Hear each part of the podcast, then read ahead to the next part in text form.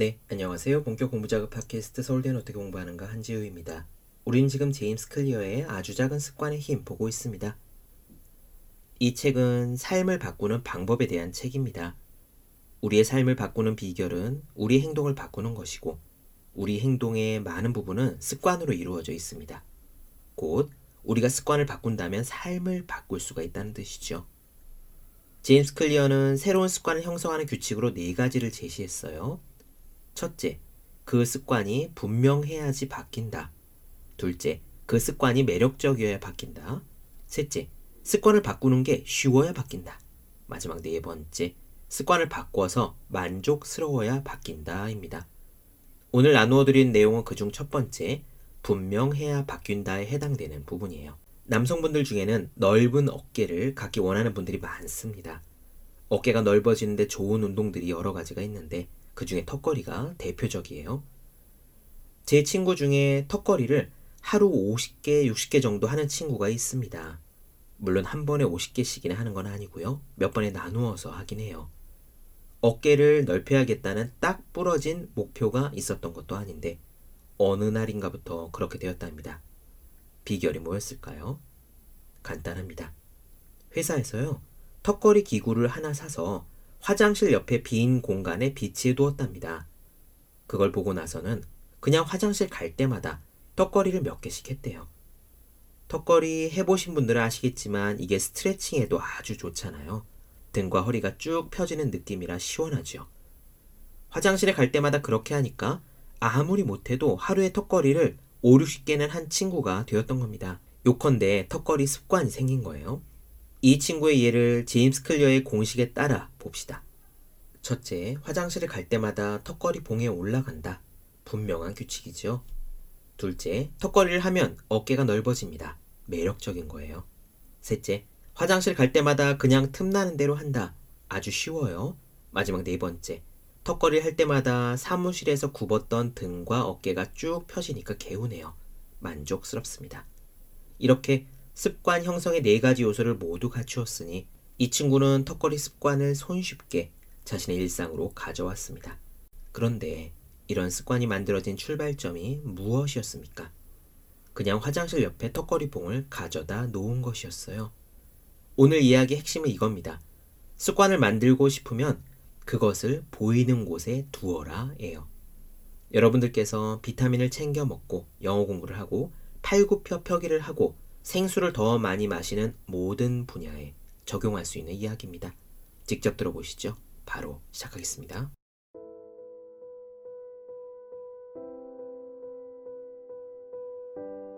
보스턴에 있는 병원의 내과의사 손다이크는 희한한 생각 하나를 떠올렸다. 스스로 의지를 갖거나 동기를 변화시키지 않고도 병원 직원과 방문객들의 식습관을 더 낮게 만들 수 있는 방법에 대한 아이디어였다. 손다이크와 동료들은 병원 식당 구조를 조금씩 변경하는 6개월짜리 연구를 설계했다. 이들은 식당 안에 음료 배치를 바꾸는 것에서부터 시작했다. 처음에 냉장고들은 탄산 음료로만 가득 채워져 있었다. 연구자들은 냉장고마다 생수병을 추가해서 넣어두었고 음식 배식대 옆에 생수병에 담긴 바구니를 놓았다. 주요 냉장고들 안에는 여전히 탄산 음료가 있었지만 이제는 모든 급수 장소에서 생수를 마실 수 있었다. 이후 3개월 동안 병원의 탄산음료 판매는 11% 감소했다. 반면 생수 판매가 25% 증가했다. 사람들은 종종 꼭 그것이어서가 아니라 그게 어디에 있느냐에 따라 그 물건을 선택한다.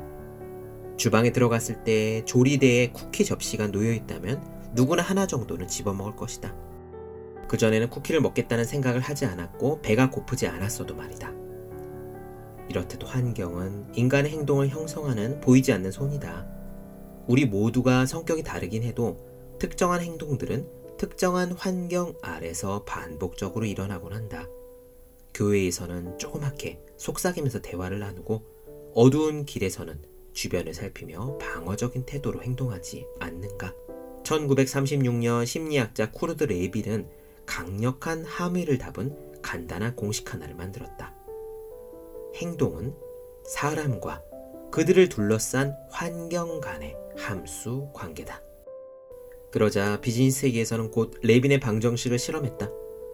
1952년 경제학자 호킨스턴은 암시 충동 구매라고 불리는 형상을 언급했다. 그는 이렇게 말했다. 이것은 쇼핑객이 처음 물건을 보고 욕구를 이미지화하는 순간에 촉발된다.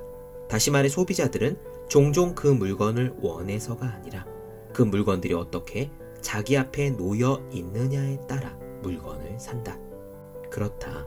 흔히 눈높이에 있는 물건이 바닥 쪽에 있는 물건보다 더 많이 팔리는 경향이 있다.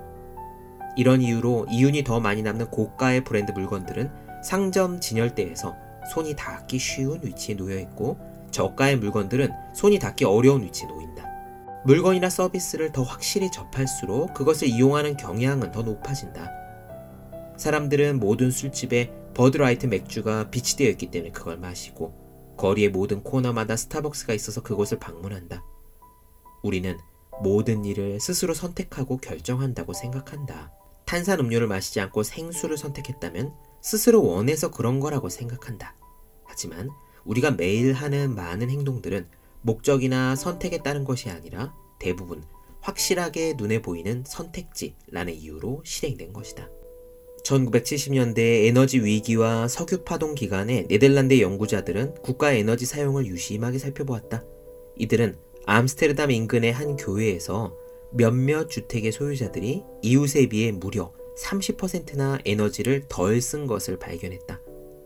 집의 크기나 요금은 비슷했는데 딱 한 가지 예외적인 차이가 있었다. 바로 전기 계량기의 위치였다. 어떤 집은 계량기가 지하에 있었고 어떤 집은 현관 복도 위쪽에 있었다. 쉽게 예상했겠지만 현관 복도에 계량기가 있는 집이 전기를 덜 썼다. 에너지 사용량을 분명하게 파악할 수 있어서 더 절약했던 것이다. 그렇다. 기타를 보이지 않는 곳에 넣어두면 연습하지 않게 된다. 손님방 한 구석에 있는 책장에 책을 꽂아두면 책을 읽지 않게 된다. 찬장의 맨 위쪽에 비타민 통을 두면 비타민을 먹지 않게 된다. 습관을 일으키는 신호들이 미미하거나 감춰져 있다면 그것들을 지나치기가 쉽다. 나 역시 눈에 띄는 신호가 일으키는 강력한 힘을 경험했다. 나는 가게에서 사과를 사오면 냉장고 야채 칸에 넣어두고 까맣게 입곤 했다. 그걸 떠올릴 때쯤이면 사과가 다 뭉그러져 있기 일쑤였다. 눈에 띄지 않는 곳에 두었기 때문에 먹지 않은 거다. 그래서 환경을 다시 설정하기로 했다. 나는 커다란 과일용 그릇을 사서 식탁 한가운데 놓은 다음에 사과를 사서 그 그릇에 담아두었다. 언제든 쉽게 볼 수 있도록 한 것이다. 그러자 마법처럼 나는 매일 사과를 몇 개씩 먹게 되었다. 사과가 내 시야에 분명하게 들어오는 곳에 놓아두었을 뿐인데 사과 먹는 습관이 자연스럽게 들었다. 원하는 습관을 세우기 위한 신호를 더욱 분명하게 만드는 몇 가지 방법을 소개하겠다. 매일 밤 영양제를 먹는 걸 잊지 않고 싶다면 욕실 세면대 옆에 약병을 놓아라. 기타 연습을 더 자주 하고 싶다면 기타를 거실 한가운데 두어라. 물을 더 많이 마시고 싶다면 아침마다 물병을 채워서 집의 공용 공간에 두어라. 어떤 습관을 삶의 큰 부분으로 만들고 싶다면 그와 관련된 신호를 자주 인지할 수 있는 환경을 만들면 된다. 자신의 세계를 디자인할 것. 그 세계의 소비자가 되지 말아라.